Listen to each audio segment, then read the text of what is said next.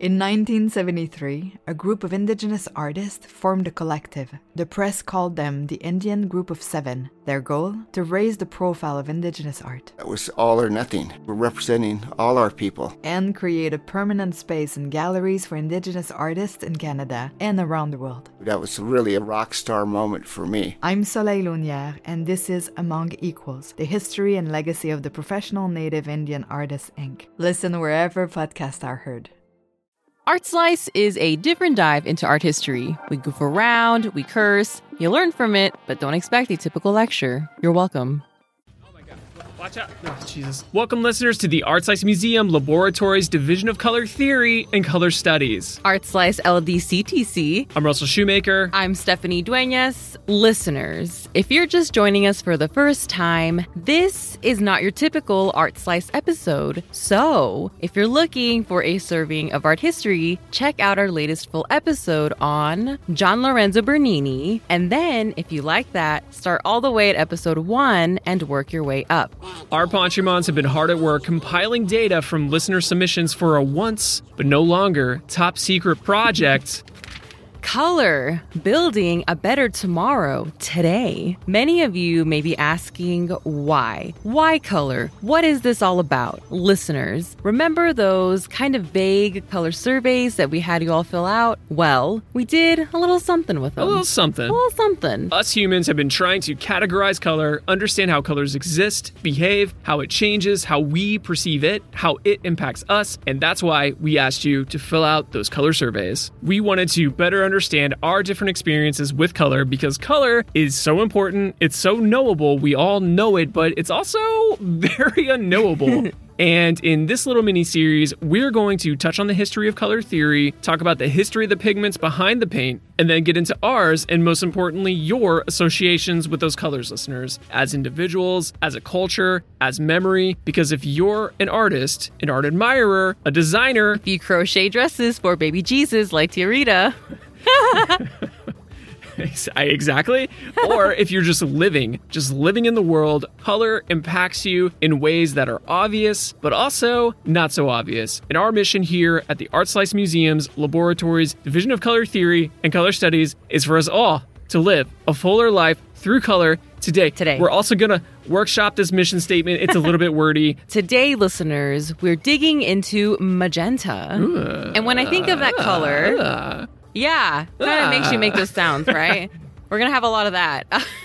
when I think of that color, I think of Selena's iconic jumpsuit that she wore to the Astrodome. Astrodome, okay, yeah, if yeah, you don't know what yeah. I'm talking about, I Google do. it. Um, I also think of beets and the stains they leave behind. I'm talking about the vegetable, not the Yeah. dry beets. No, I know. I got, I got okay. it. I got it. I got it. I actually think of that bubblegum pink that looks like it's been rolled around in Philip Guston's ashtray. Dirty pink. Dirty pink because dirty bubblegum pink because I want to see him paint with that magenta instead. Okay. Right? Dirty ashtray magenta. I want to see it. You know, so I have a curious mind, Stephanie, and I Yeah. want to see it. Definitely. Listeners, we thought we'd get into this particular color because, as you can tell, and unlike that controversial couch from the, last the Viridian episode, couch. The Viridian couch. there is no denying its presence in our lives, be it in our past or our present. And speaking of the Viridian couch, Stephanie. Oh, Jesus. The results from the previous episode survey of the Viridian couch are in. Oh, sweet baby Jesus in a crochet dress. Now, Stephanie, I was tempted several times to just kind of shut down the survey. Oh, were you? Because I was mounting such a commanding lead. Also, listeners, I'm losing my voice today. I'm very sorry about that. I have a cold. Okay. And I was like, I have to invoke the mercy rule. So Oh my Stephanie doesn't get, God. you know, just destroyed. wow, okay. you know, you're my, you know, you're my partner,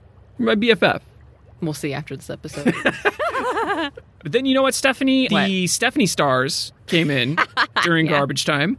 And Wait, excuse me? Yeah, during garbage time. Garbage time? Yeah, it's not what a the diss. hell is that's garbage a, like, that- time? that's a sports term for when the game is basically over. That so is- the defense, like my defense, s- basically sits down and starts eating hot dogs. you My know? mouth is agape, listeners. That is so rude, Russell. And, that and it sounds got like a no. diss. Well, I'm just saying the Stephanie Stars came in during garbage time and they brought it a little bit closer. It kind of became a, a nail bitey scenario. Okay. Oh, did it? Yeah, yeah. So it got really close and I had to put my starters back out there. You know, I got Michael, I got Giannis, I got Lola, I got Newman, I got Godzuki back in the fourth quarter Okay. just to make sure All we right. made it. We got a comfortable lead once again. We made it right before the buzzer. Okay. Okay, aren't there All like right. several games though? Like, don't I get another chance? Like, Like a best series? two out of three. No, no, I don't know. No, no, no, no, no, no. No, it's No, over. Mm-hmm. I, no, I think we should definitely put this behind us. Let bygones be bygones. Let clearly Thalo couches be clearly Okay, Thalo couches. no. Okay. no. Yeah, I just think I just think it's best to move on. Yeah. We're never going to agree, and that's fine. I'm sorry about your Stephanie You're not Stars. sorry. Yeah. You're I am, not I am. sorry. So, listeners, let's just get into it, okay? Listeners, some of you who let me down. a As little salty. always. you- As always, you can see all the salty images we discuss on artslicepod.com and some of the images on our Instagram page or Tumblr page. That's, That's right. I'm losing my voice. We're tired of Instagram's bullshit, listeners. So you can be one of our first. Like I think we have two followers right now, so you could Yeah, too strong, too strong. I love it. uh where was i artslicepod.com preferably that's our first choice tumblr preferably our second choice instagram because that's still where uh, some stuff is i guess even though it's a wasteland still where it is so that's our third choice Let's get into it. Yes, very excited.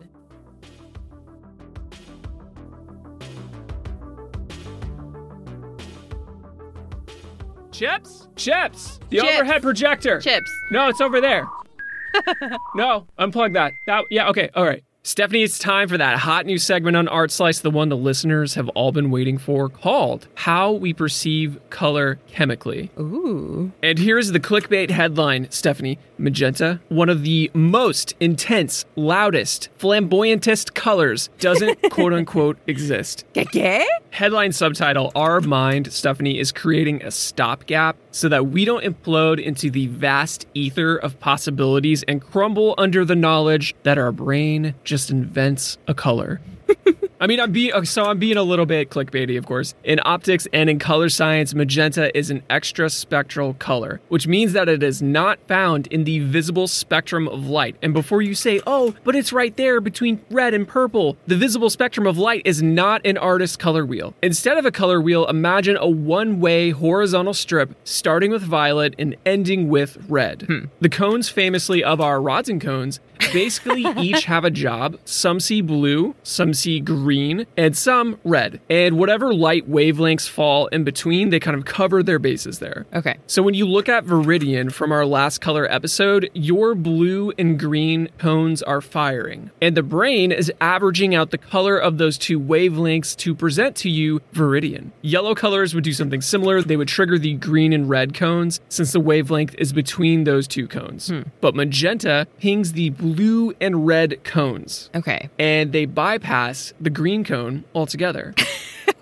And part of your brain for a moment is frustrated. It wants that order, it wants that organization. But another part of your brain also likes a good challenge. Okay, it's a problem solver. It's also a little bit punitive. so it blends the two wavelengths of the colors and averages them to uh, magenta. You would think green, though, right? In Yeah. between those two colors? Right. Which is great because we get to see this dope color, but also it kind of feels like your brain is sticking it to the old green cones, right? Because magenta is one of green's complementary colors, and thus it can get quite competitive with it. Kind of rivals, friendly rivals. Friendly rivals, like you and me on the couch.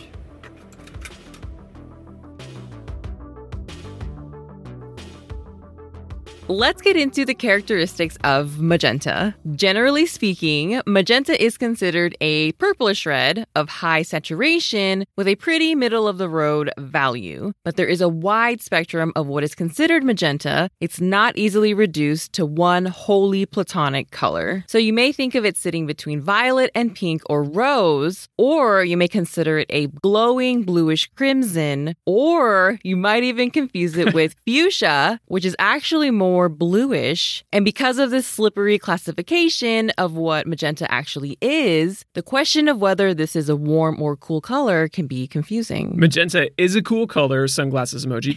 But depending on what type of magenta you're looking at, digital or pigment or whatever, and, and the actual quality of those pigments or digital screens, it can vary wildly within that purple to violet to rose to pink to red spectrum. so it's a cool color that often feels like it should be warm. We had such a hard hard time narrowing down which magenta to use as our baseline, we settled on the pigment quinacridone magenta to be our guiding post, but we're taking into consideration all of the different magentas. Sure. So quinacridone magenta in pigment form, it's semi-transparent, it's extremely durable. Like we discussed in the last episode, often pigments degrade over years, especially brilliant and bright colors, but this one stays vibrant. And it's a great example of that coolness that feels like it should be a warm, like we were saying. The range of quinacridone magenta highlights another unique property of the color. It's organic, but often it feels like it should be synthetic. This is this is a real chameleon of a color. Sunglasses emoji. Chameleon with sunglasses emoji. Oh, yeah. Then you can't see its bulging eyeballs. Anyway, shit.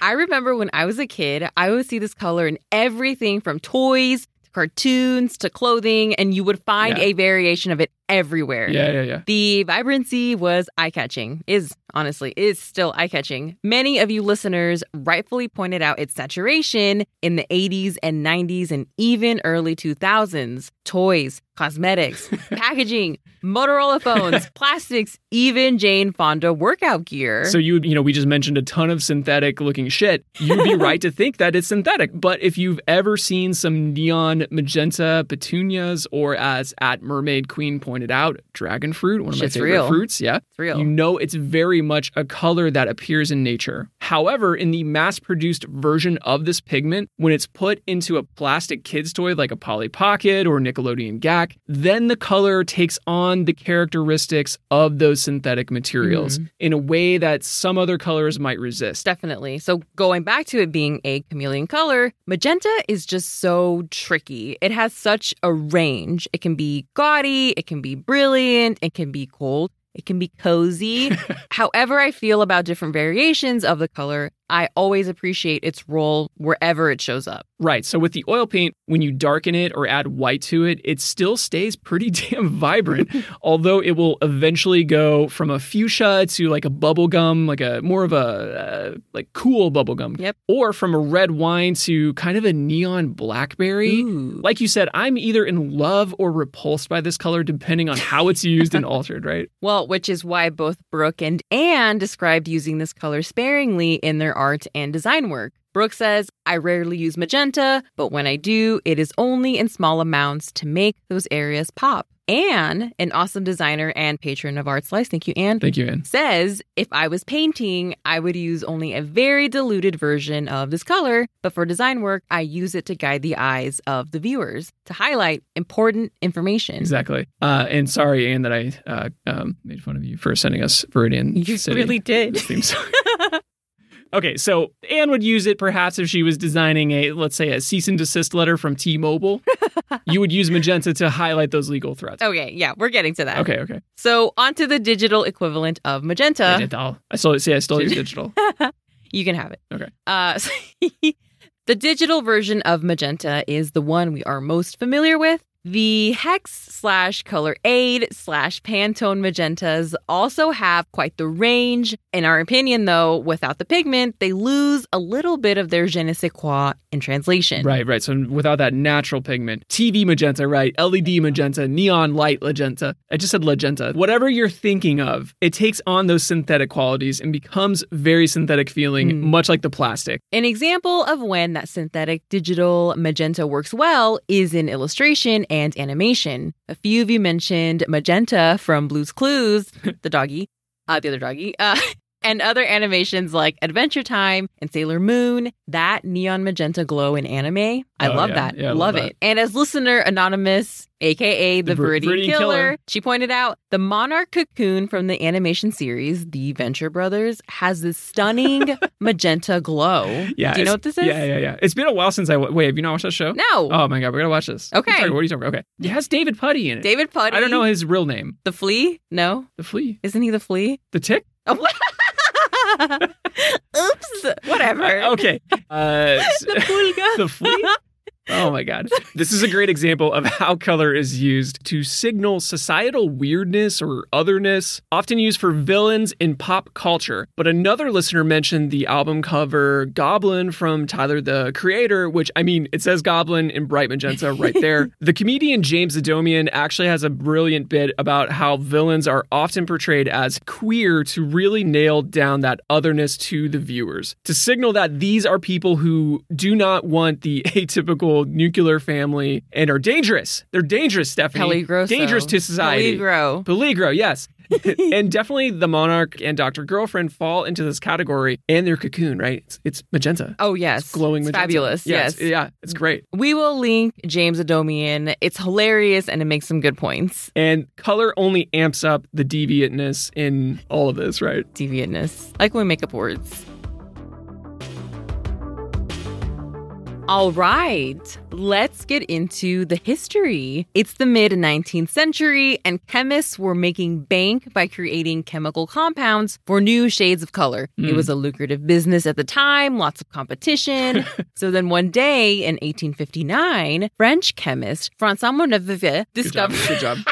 Good job. Yeah. discovered magenta, a reddish purple dye, and he called it fuchsine or fuchsine. I really don't know which one it is uh, because it reminded him of the color of a fuchsia in bloom. Aw. Isn't that sweet? That's very sweet. But immediately after, you had some British chemists also toiling away in their British laboratories, and they came up with rosine or rosin. Also, don't know how to pronounce that, which was more red. Okay, it's not quite the magenta that we know today, but it's it's close. Yeah, it's probably why there's such a range of colors called magenta. So these two colors were an immediate success and they were made from a very plentiful resource. So this color was going to be accessible to a lot of people. The first customers to get their hands on some were not civilians, Russell and listeners. No, they were European armies who used it to dye their uniforms. Okay. Okay, Yeah, right? we're, we're in the days when armies actually wanted to be seen. like the camouflage, they were the opposite of camouflage. Talk about right? flamboyant, Yeah. man. And this new bold color was going to scare the shit out of, out of the army of X small country with X precious resources so that they could quickly take over and quickly set up a puppet state and get those precious resources. All while wearing magenta. Yeah, exactly. Due to the military's interest in this color, some influential warmonger renamed it magenta to commemorate the Italian French victory at the Battle of Magenta, which was near Milan, that had just recently taken place. Oh, okay. Because Fuchsine and Rosin didn't quite evoke the brainwash war vibes that one needs to support a So, war. yeah, they want to look like a flower, but they don't want to sound like a flower. Anyway, listeners, I tried to find images of, of these magenta uniforms, but I just found the worst articles on the feminization of European armies. God. So if you know of any images of these magenta uniforms, we would love to see them. Send Yes. them our way. Meanwhile, everyone else was starved for bright, affordable clothing, so soon after magenta, other colors began flooding the market, and due to all of the experimentation, magenta soon became just one option among thousands. I guess it's not as it's not as cool when everybody's doing it, right, Steph? kind of, right? However, it was not long until another use for magenta was discovered. And I think you all know where we're headed with this. In 1906, a printing ink company discovered that four colors, just four semi translucent colored inks, could be used in tandem to create an almost limitless amount of color. Do you know what those are, Stephanie? Yes. Cyan? Yeah. Magenta? Yeah. Yellow? Yeah. Uh. Black? Yeah. CMYK, aka the four process colors. Wait, black is not K. Yeah, it's black. K. What does K stand for? The K in the black. No. Yeah. Stands for key. Well, okay, but You're just getting back at me for that Viridian No, green couch. no, yes, you are. Look at this. never. Look at this joy on your face. you never. That was I'm the sorry, K. I was trying to. I I, thought it was okay. Anyway, I was just trying to anyway, provide- if you've ever looked at old magazines or stuck your nose in a vintage comic book, you might notice those little evenly spaced dots of color that often overlap with other colors. These little dots, also called halftones, is that correct, Stephanie? I don't Little- know. Little, little print know-it-all, I'm not. little princy. But I Little did used to princy? shove my face in the magazines at the dentist I just office. called you Princy. You call me me Princey. Like a you can princess? call me Princey. That's like fine. prin- princess? No? oh, I see you spelled it like, Like a princess? artsy, like Princey. Princess? No. Anyway, don't give the also listeners called- a false a false image of me, please. Thank you. I- Also called halftones, and they build upon each other by stacking or layering in various angles. And if you haven't already done that, listeners, do stick your face in an old magazine or Real comic close. book. Get a good smell of it. So, this process created different colors, saturations, values, all while being very conservative with the ink that they used. And because the pigments for these inks are common and affordable, it opened up a world of access to creators. The Viridian Killer actually summarized the process of offset lithography printing quite well. I would know. I'm Princy. Quote, gotta have that magenta to print. When you have a photograph, they divide all of the colors. From there, you make plates for each individual color, then you print the four colors, one layered on top of each other to get a replica of the photograph you divided up. But back to the very specific quinacridone magenta. The quinacridone compound was surprisingly first synthesized in 1886. Ah, yes, the uh, the year corporations gained their personhood. Yes. Despite its shockingly brilliant color, its beautiful semi transparency, and incredible durability, it didn't immediately take off as a pigment. Hmm. Probably because there were already a lot of other comparable and tamer pigments trending, like madder, carmine, and alizarin. But as time would tell, these were fugitive pigments. Oh. Russell, can you describe what we're looking at? So we have a we have a pale family here. They they look like they just eat white chicken breast and maltodextrin, uh, Oh, and then what? they have not a pale quote unquote assistant. They kind of look like ghosts, though, don't you think? Yeah, like they're tired. Like the man is like leaning over on his chair. He can barely stand up in his high heels. the little baby, she's being held by two people, including her mother, I assume. And the the mother's actually turning her head towards the ca- well the camera, the painter,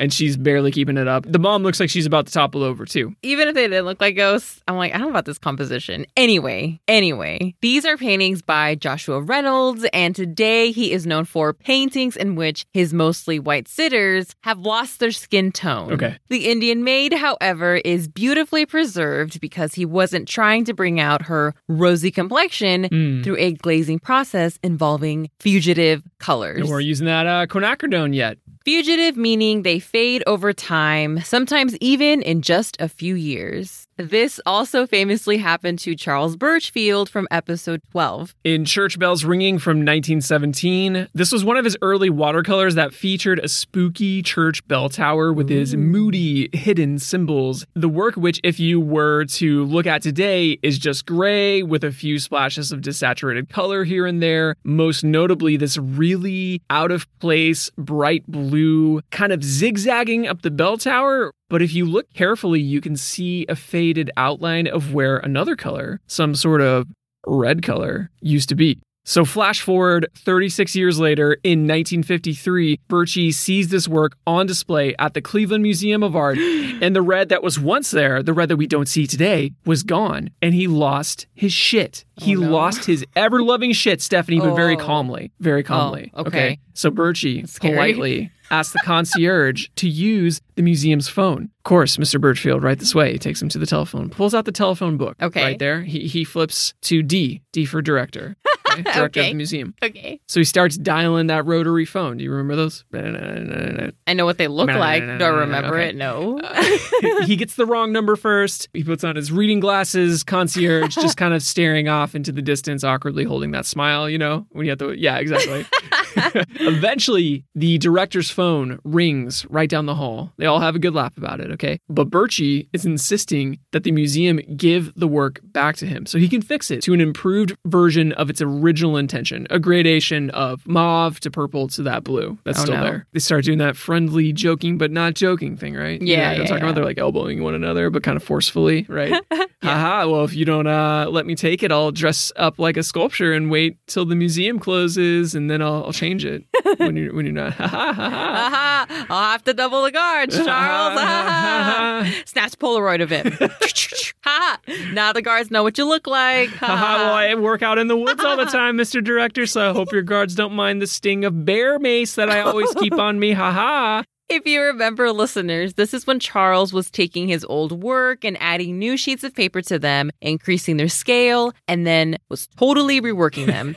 so if the museum had let him do this, it would have been a totally They different would have work. never gotten it back, probably. Probably not. Yeah.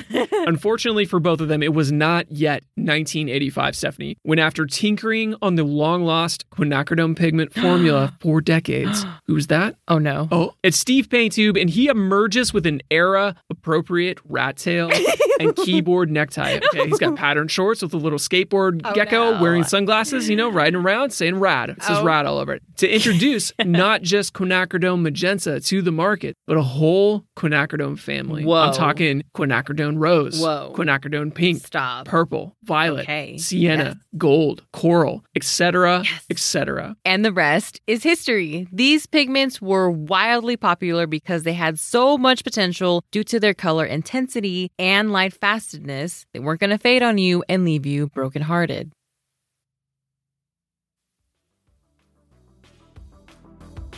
Our pantry moms have handed us a clipboard filled with your answers, listeners. Let's get into it. Question number one What are your immediate thoughts when you look at magenta? Stephanie, no wrong answers, right right from the hip. All right, so Magenta reminds me of a 90s computer game that I used to play in the Ooh. early aughts called Chop Suey. Okay. It's not about food, if you were going to say that. Uh, no, it's about two girls who go on a like trippy uh, journey exploring their aunt's mysterious hometown. all right, all right. Yeah. Um, it's super bright and it's colorful, and everywhere you look, there is some shade of magenta, and it's honestly such a lovely touch. Well, there's so many different textures. We're looking at some screenshots here, listeners. There's a lot of magenta. It kind of looks like a Windows, what was that, MS Paint? Yes. It looks like they made everything with MS Paint, kind of with like the spray brush tool. Yes. And I now that you say that, I bet they did. Uh, Some yeah. of those clouds look a little questionable. Aunt Vera's room was my favorite because there was a set of matchbooks on her dresser, and Okay. you can click on each one, and each one would take you to the exterior of the place it Okay. was from. And as a kid, like I hadn't really traveled much, so it was really cool to imagine these places, right? Like I'd never been to New York City, and it's just New York like City. New York City, yeah. That's actually my favorite one. Listeners, it's the Rainbow Room matches. of okay. the Rainbow yeah. Room. This looks like your work, Stephanie. I can see the influence.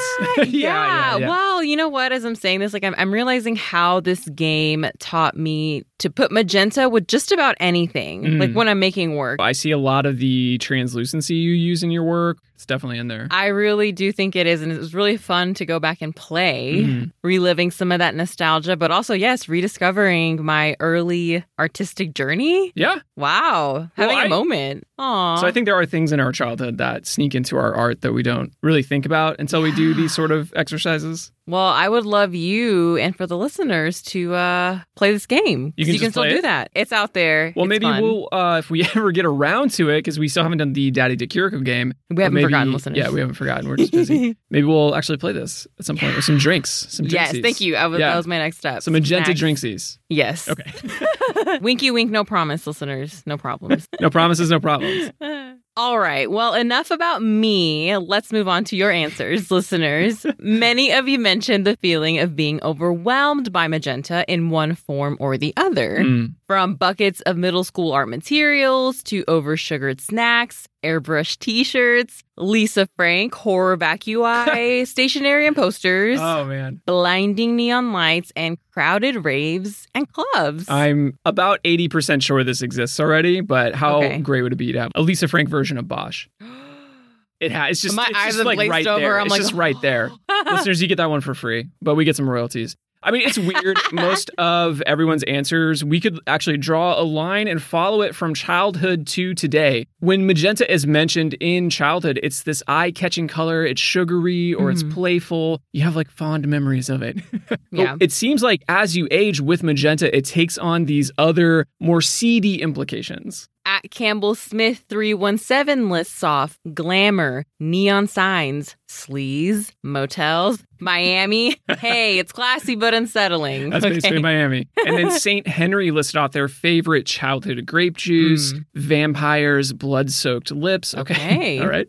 Poison that is bittersweet or, Hmm. and deadly, dark velvet, swamp foliage. Swamp foliage after it What? rains. Yeah, actually, you get some magenta plumes in some of the swamp grasses. Whoa. Yeah, it's really I didn't know beautiful. that. I actually had to look it up. I didn't know that. And red tides, which I was aware of. Yeah. So that's when the you know what that is, right? Yeah, it's Should we tell awesome. the listeners what it is? Yes. Okay, go ahead. Water turns pink. Basically, water, water yeah. turns pink. It's It- algae. it's the algae, yeah. Algae's red because it can be green. We know it is green, but it can also turn and red. it is kind of toxic, I think. It's something in the minerals in the water Yeah. or something. See, I shouldn't have jumped in Hey. and said I know anything. Magenta's a wild one. Magenta's a wild one. Even in its naturally occurring state, it's still a little bit unpredictable and unsettling. There are just some colors that have that warning sign to them. And magenta's definitely But one it's of like a them. sassy warning. Yeah. Watch out. It's like I might kill you, might not. It might be delicious like dragon fruit. Oh, Might delete later. I don't know. Okay. We see this in its use in cosmetics as well. Gray said, quote, your weird grandma's lipstick. I almost said your grandma's weird lipstick because that also works. That works. A really kitschy rug, the Pink Panther, strawberry shortcake's hair. Actually, a lot of you mentioned makeup, like all sorts of cosmetics, including hair dye. Hmm. But Consuelo, another patron, thank you, Consuelo, specifically mentioned matte lipstick in various hues of the magenta family, which matte magenta has such a different look than the flashy, slick, or, like at Sakura the Explorer said, wet lip gloss. They're both very unexpected as makeup, but the matte is almost more surprising because magenta is seen as a very bold choice for lipstick. Yeah, and matte lipstick looks a little fuzzy. Looks like Yeah. the texture of a peach. You know Yes, what I'm talking about? yes. Yeah. I would argue we are more used to seeing this color as a synthetic, Mm-hmm. as like glowing, glossy plastic or like LED lights, right? Yeah. But by giving it a natural matte texture, it's almost more surprising. It's the neon fuzzy petunia petals you aren't expecting. yeah. we planted tulips the last couple of years, and they have started to surprise us with their glowing, blazing, bright zebra stripes. Shocking. Yeah, like they're super bright. And I know better, but I'm still dumbfounded that this these colors can be made in nature. Yeah, plants are mind blowing. They really are. Which brings us back to another commonality between your answers, listeners. Quote, girl toys, Barbie, everything. Polly Pocket, Hello Kitty. Why'd I say it like Kitty. that? Hello, Why'd I kitty. say it like that? Hello, kitty. We already mentioned Lisa Frank, which, yes, toys, absolutely. hmm But Magenta's also in quote boy toys unquote too. It was just in smaller ratios. Mm. My brother's toys always had like cool orange pops, which I Mhm. really liked. But overall, they were less colorful, Mhm. not as colorful as a Polly Pocket. I feel like boys' toys aren't given as much leeway with color. Like Mhm. you had to come up with a logical excuse for this color. It's a it's it's a neon magenta because it's an electrical ray or something from, that you shoot from your fingertips. I don't know. But by comparison, the magenta that's found in toys and packaging, even in high ratios of it compared to other colors, is more digestible. In makeup and paint and textile dyes, in nature, it's very wily. You don't know exactly which version of it you're getting, not to mention how it's going to play off of the colors around it or the atmosphere around it. Mm-hmm. So think back to those swamp plumes. Swamps can be kind of creepy in the in certain lights, and in certain lights, like that magenta is going to look like kind of scary. Like, Yeah. ooh, what's this like weird color in the middle of a swamp, Exactly, exactly. super unexpected. Or like at Raymond Dot Rods mentioned a club. So imagine you're sweating your magenta makeup off in a sweaty dark club with magenta neon lights shining through a fog machine or some shit, and it's it's just gonna look a lot more unpredictable. It's gonna look like a film noir. yeah, definitely. Beautiful hot mess, maybe.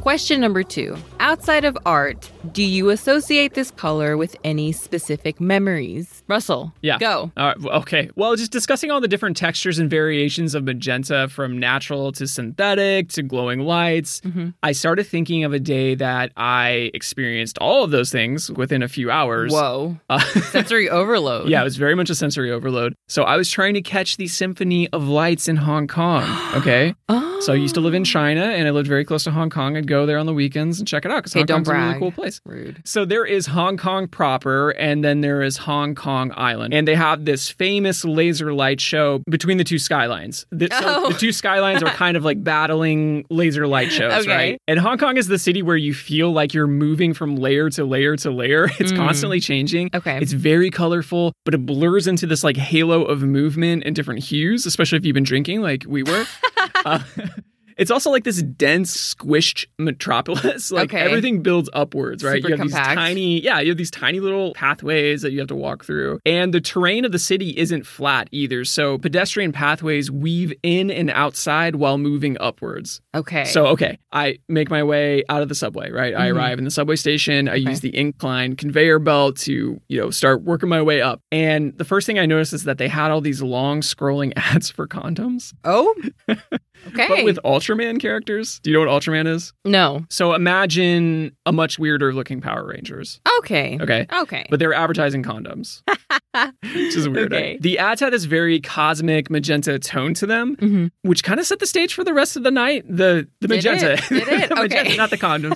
so eventually we get up there. I'm watching the harbor reflect the laser light show. Oh. But Uh-huh. actually, my mind is still catching up from all the colors and textures I saw that day. My memory was on a lag, but also I was watching what was happening presently. Whoa. Oh. But it was all blending into one thing. And the only comparison I can really think of is one of those like NASA colorized nebula photographs Whoa. because they're like I know black and exactly white. what you're talking about. Yeah. That is so poetic. Th- that's what it felt like anyway. Everything was real. Here's the photo to prove it. But also, this was a cosmetic color placed over top of it, which was still part of the real experience, even though it was cosmetically placed there. If that makes any sense. You know what? It does. Okay. I'm Oh, into good. it. I'm like in awe. I'm like, whoa, now I'm catching up. Now I'm catching up to everything you just said. Um, I'm definitely jealous. Yeah. We need to travel again. Yeah, we really do. Uh, well, we got some very specific responses from you all as well, which just goes to show how color can be so personal. At Oskylo mentioned Hello Kitty shorts they got as a kid that they still wear and are now booty shorts. I love this. I, I totally do this too. All of my shorts from 2020 are now booty shorts, so I, I definitely feel that. I think, yeah, a lot of people probably feel that. At Ezreal's art says that it reminded her of a vibrant 90s pink that she wanted as the color of her bedroom, but her parents ended up getting a bubblegum pink God instead. damn. Boo. Boo. Boo. I, I mean, I can't imagine how many household paints could be as vibrant as magenta without costing a Expensive. small fortune. Now that I know as an adult. Right. Like, I mean, think of a tube of magenta paint, even like cheaper magenta paint. It's usually the more expensive one, and still it's very grainy when you push it out of that. Yeah, it's thick, uh, which means it Ah, is pigment loaded. It is pigment loaded. Sorry, Ezreal. I think your parents were just trying to save a buck or They're two. trying to trick your kiddo eyes. But do, hey, do it now. You're an adult. Do it now. Yeah. You should hire a car painting company to uh, just come in and blast your house with those specialty enamel paints. Yeah, you just have to let it air out for a couple months. Just leave or the years, couch, leave or the years. cats, leave the dogs, whatever you got, leave it all there. He'll become part of it. Yeah. Speaking of tricking your eyes, at Krasowitz mentioned sunsets when all of the rocks turn brown because of that overglow. I love it. Love that. Yeah, Love it. Some uh, hike sitting and watching the sunset Mm, sounds great. The Yes. earth reflecting the sun off in the dust particles. so romantic. It is. We discussed this a bit in Agnes Pelton, but I can't think of a painting where she used magenta specifically. Definitely a lot of purples and pinks, though. And then high heeled pancakes mentioned memories, specifically caught in 1970s photographs. Mm. Quote, it reminds me of photos from the 70s that got damaged in processing and have an overall magenta tone. Ooh. Like, I guess the C and Y and K wasn't as strong or stable in this case. Like, something chemically went wrong and they just have a magenta tone to them now. I remember this through old family photos that would stick to the plastic album sleeves. Mhm. You remember that? Yes. A- and I swear there used to be a bunch of blogs that had nothing but vintage photos that were disintegrating. Listeners, if you have examples, please send them our Yes, way please. and we will add them to our website. And Consuelo says that the color sparks nostalgia in her, specifically her college years after having left her Mexican household, experiencing a whole new freedom, being naive, hopeful, excited. Mm. I can totally relate to the Mexican household nostalgia. I was really missing that when Russell and I moved to Massachusetts back in the day. The first couple of weeks, I was like, where are the Latino grocery stores? Okay. I need the colorful pinatas, the aisle of cleaning products. Like, Jesus, I would even settle for the Jesus, treats, yeah. right? this is, yeah. Uh, and hmm, hmm, what do you know? What do you know? All of these have some shade of magenta Yeah, they really do. in their packaging. It's a staple in the Mexican color palette. But Stephanie, Company is also a staple in the Dunkin' Donuts palette, which Gross. is everywhere Gross. in Massachusetts. Okay. I remember. So you don't need the Mexican grocery stores. okay, thank Dunkin' you. Yeah, Donuts. uh-huh. I mean, it's I'm I'm joking, but it's shocking how much color there is in other countries as compared to the states. Here, it's all suburban tans and the worst discount Beige. grays. Like fuck my life, dude. Fuck your eyes. Uh, oh, Atsakora the Explorer mentioned hibiscus tea, and Anne had something similar to say. Quote, The color reminds me of my grandfather who would make me a delicious magenta colored juice from a Mm. sweetened currant concentrate. I love the cute stickers on the bottle. I thought that was a nice I like touch. that little extra. Yeah. I second the hibiscus tea. We called it Yeah, me agua too. de Jamaica. Uh, apparently, it originated in Africa. I went Mm. years without questioning the Jamaica part, but it goes by different names depending on which part of the world you are in. As hibiscus is an international fave, which both hibiscus and currant have that distinct magenta glow.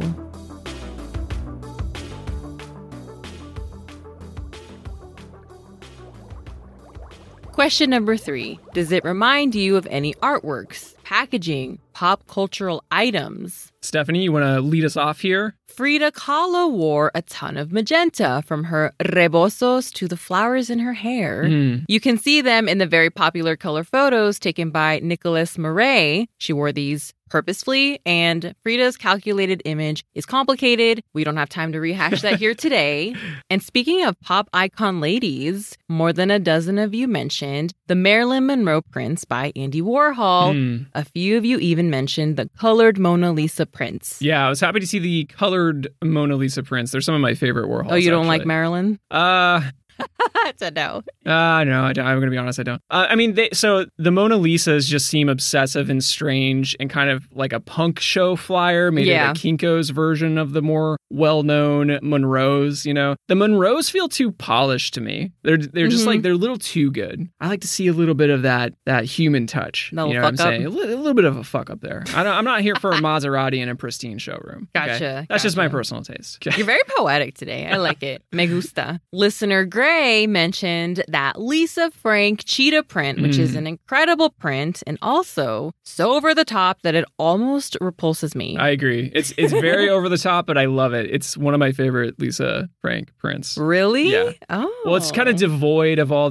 the uh, cute animals. You know, it's just the prints. You know okay. what I'm saying? Yeah, I can appreciate that. I do have the same reaction looking at Marilyn Minter's work, though. Uh-huh. So thank you, was it Gray, for reminding me of her work. So being poetic once again, you know, I think her work oozes magenta. Not it's not always just magenta though. Like she uses magenta, Uh-huh. but her work just feels like the embodiment of magenta. So it's teetering between synthetic and organic, slick and sticky, glitzy and sleazy. They're all distorted images of fucked up high fashion Okay. figures covered in makeup, jewelry, spit, glitter, mud, caviar. Who, Oh. like, who knows what Oh. else? The work Love that it. she became known for was painted with enamel paint, so industrial paint on metal surfaces. Ooh. So materially, they are super impressive. It's like looking at a race car on a wall, right? Yeah, she's definitely worked with Madonna, and she she actually photographed Lady Gaga um, Oh, a few years nice. ago. So that checks out. Yeah, yeah. I- it's work that I would prefer not to look at and work that I particularly don't like, Uh-huh. even though technically I think it's very impressive, especially when it's painted. But not liking it is part of the appeal of it. Just towing the line. Like, do you like it? You don't like it. Yeah. I like that you don't like it. I like Exactly. that you don't know that you like it, but you want to like it. At Ezreal's art mentioned Judy Chicago, Yeah. okay, as like a whole ass person. Sorry, this is I'm quoting her.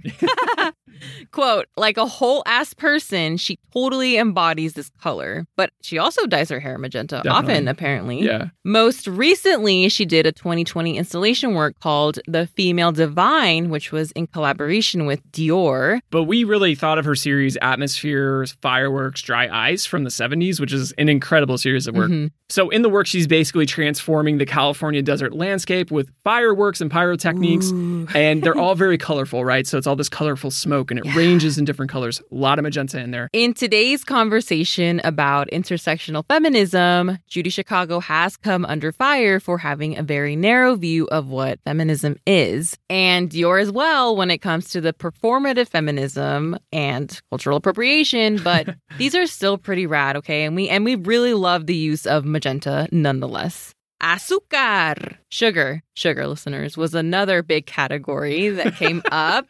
at EC underscore Goen mentioned some of those insane tricks colors. Oh my god, I love that. I know. EC going. It's easy going. It's Easy, like, like E you have an easy. accent. I love it. I love it.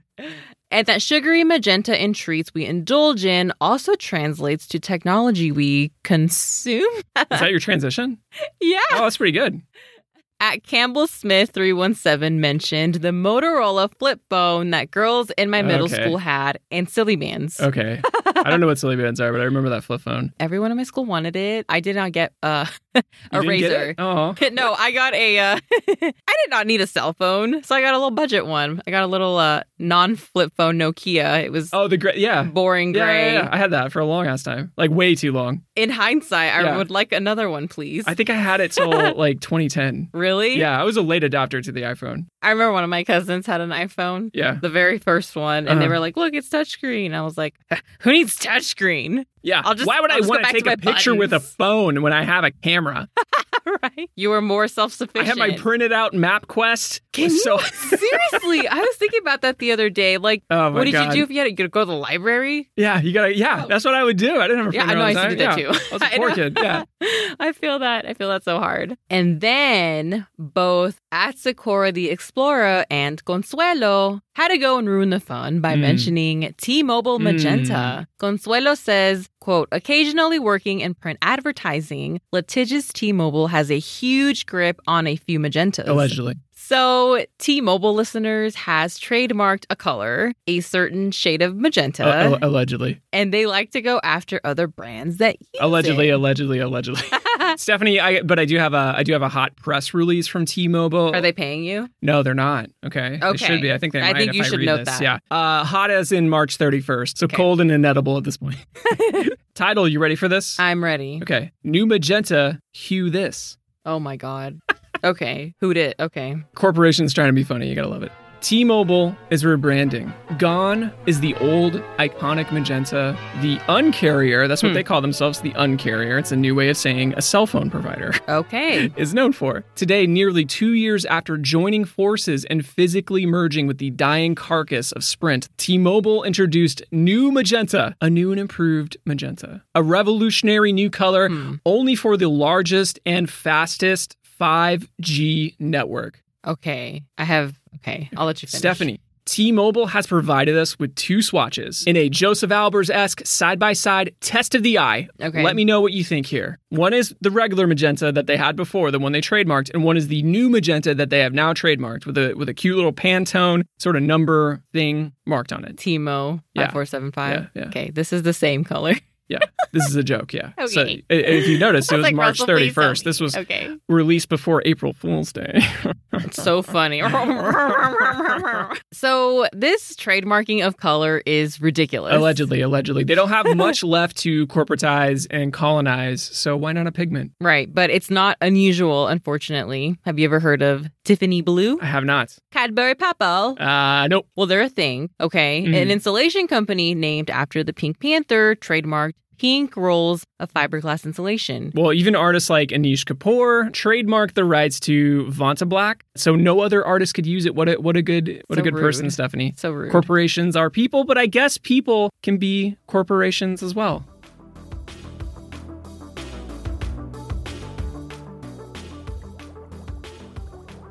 Question number four How and when do you use magenta? Some of you are bold and into using it freely, like Freewheeling. Saint yeah, Saint Henry, quote, I'd use it for almost anything. The pigment is beautiful. It has a deep richness to it, a welcoming darkness. Well said. I love definitely. that. Yeah. I personally, Stephanie, I use so much quinacridone magenta. It's one of those colors, like we said, it it looks like it should be warm, but it's also on the cooler side. So that can make a very complex and eye catching mixture of colors. Okay. I also like to hide it in very small bits between layers of paint. So, Okay. it- like, you just kind of pops out just a little bit. I like just that. a little bit. And if you put a little green in there somewhere, it starts to like really lift the surface a little bit. Looks great. that because they complement one another? Yes, they're complementary. Exactly. Even if you don't see the color directly, the richness of that oil paint is is really present. Gotcha. Your paintings are magical, so I totally believe everything Well, you just thank said. you. Speaking of layered, a lot of you like to layer with magenta.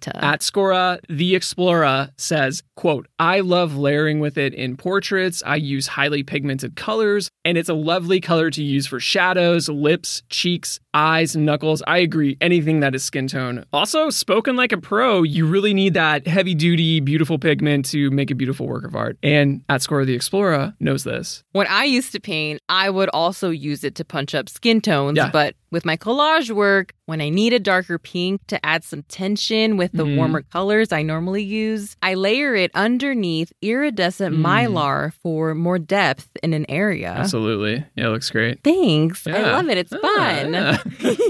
At Oskylo uses it for multiple overlay layers in digital art on lighter skin tones when going for a dramatic look. It's very helpful. Yeah, it But really we don't uh, is. we've been trying to get Unexpected. into like digital art more and it always amazes me like what you're able to do with it at dogwood finch says if i reach for it i am looking for bright pops of color in flowers or foliage or foliage possibly some interesting lighting in a night scene Mm. Getting that roller rink neon vibe. Ooh. Love that description. And then at Krasowitz, I use it as an in between space between cool and warm or to move red or blue around. making the color work. Make Now, that color work Make for it you. work. A great example of using magenta in traditional painting to move your eye is John Singer Sargent's portrait of Miss Hugh Hammersley. It's Mrs. Mi- sorry, Mrs. Hugh Hammersley from 1892, oil on canvas. Sargent is one of our favorite painters. He is just so good at capturing the essence of whatever he is depicting, whether it's personality, colors, or textures. In this work, immediately we notice that the star of the show is this fuchsia and magenta velvet dress. which reminds me of fashion photography along with Mrs. H's casual Ve- pose. Very cash, very cash. It's not very cash, actually. Kind of, yeah, I don't know. what it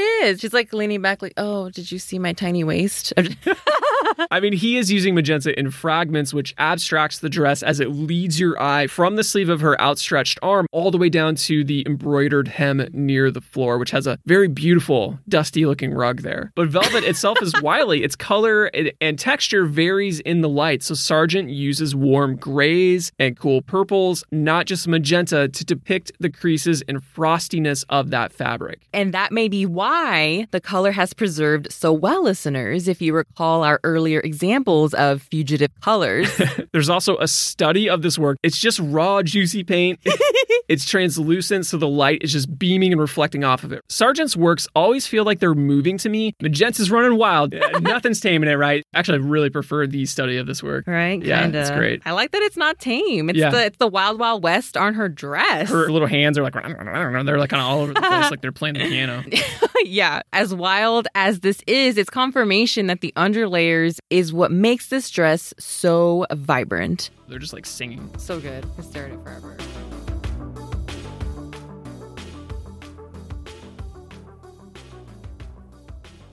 Question number five.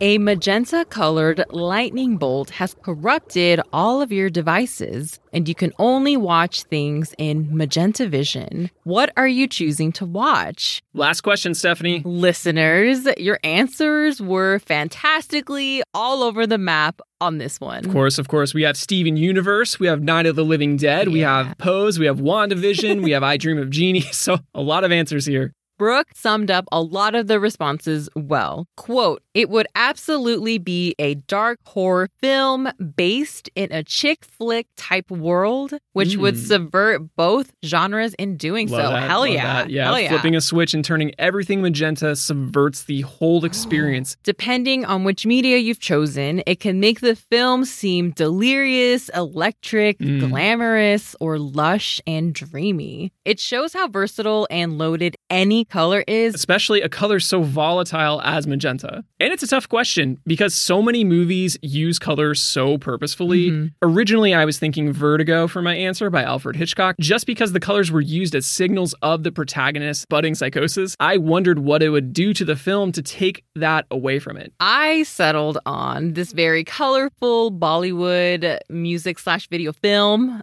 it's on YouTube. It's called Yeah, it's great. Donga, which means burglar in English. It's from 1985 and it is so colorful. Also, it's sparkly, and that's why I chose it. Similar to you wanting to take away color to see how it In functioned, Vertigo, yeah. I just wanted to see magenta in the various textures, settings, lightings, transparencies, dancing. I've concluded that they're in some dream sequence because otherwise it doesn't make sense to me, right? Right. I, I don't know what the fuck they're saying. but I want to see that dream in magenta. Exactly, exactly. So I eventually did land on Uncle Boonmi, who can recall his past lives. That's the title. That's the, The title long of the title. Mm-hmm. film. It's a very good film. Okay. Absolutely watch it. It's a very slow film though. Get some popcorn. Be ready for it. Have a little Have some Coca Cola. cafe. Yeah, have, have a cafe. Color is very important in this film as well, but Mm-hmm. it's used much differently than in Vertigo, of course. The film often has much darker flashback scenes or Okay. uh, past life scenes, and they are often in these cool monochromatic tones.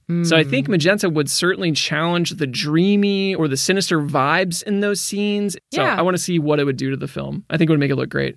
we have a little treat for you listeners. Mhm. We've comprised a collection of some of your answers in Magenta Vision. Yeah. So you can judge for yourself.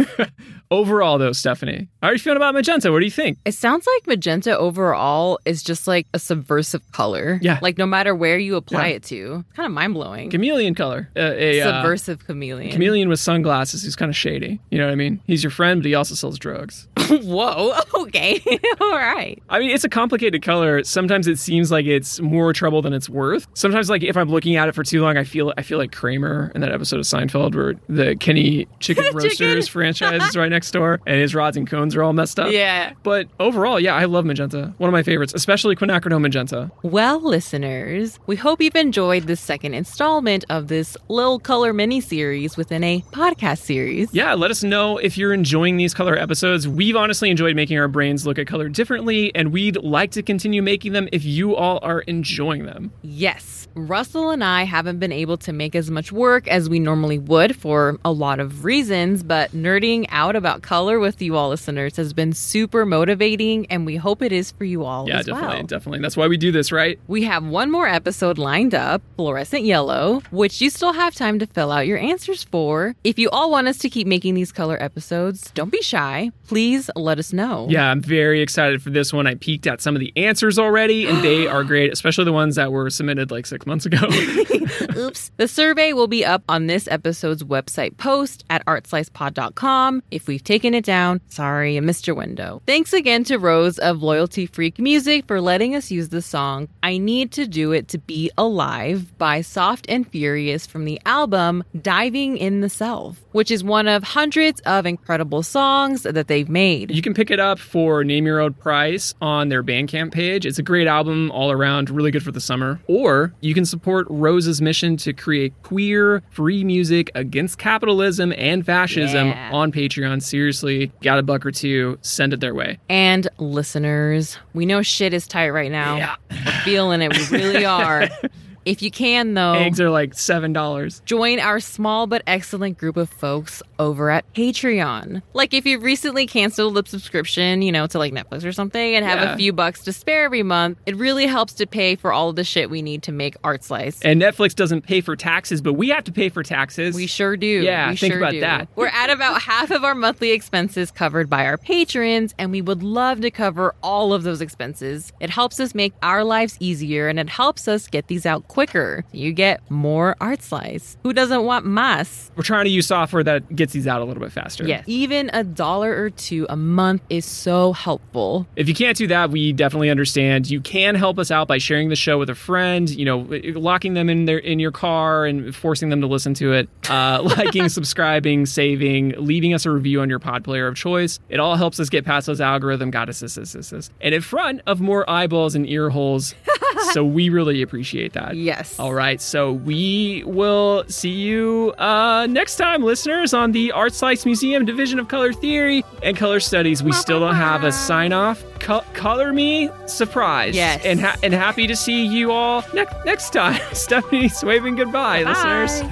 Bye. Bye. Bye. Bye.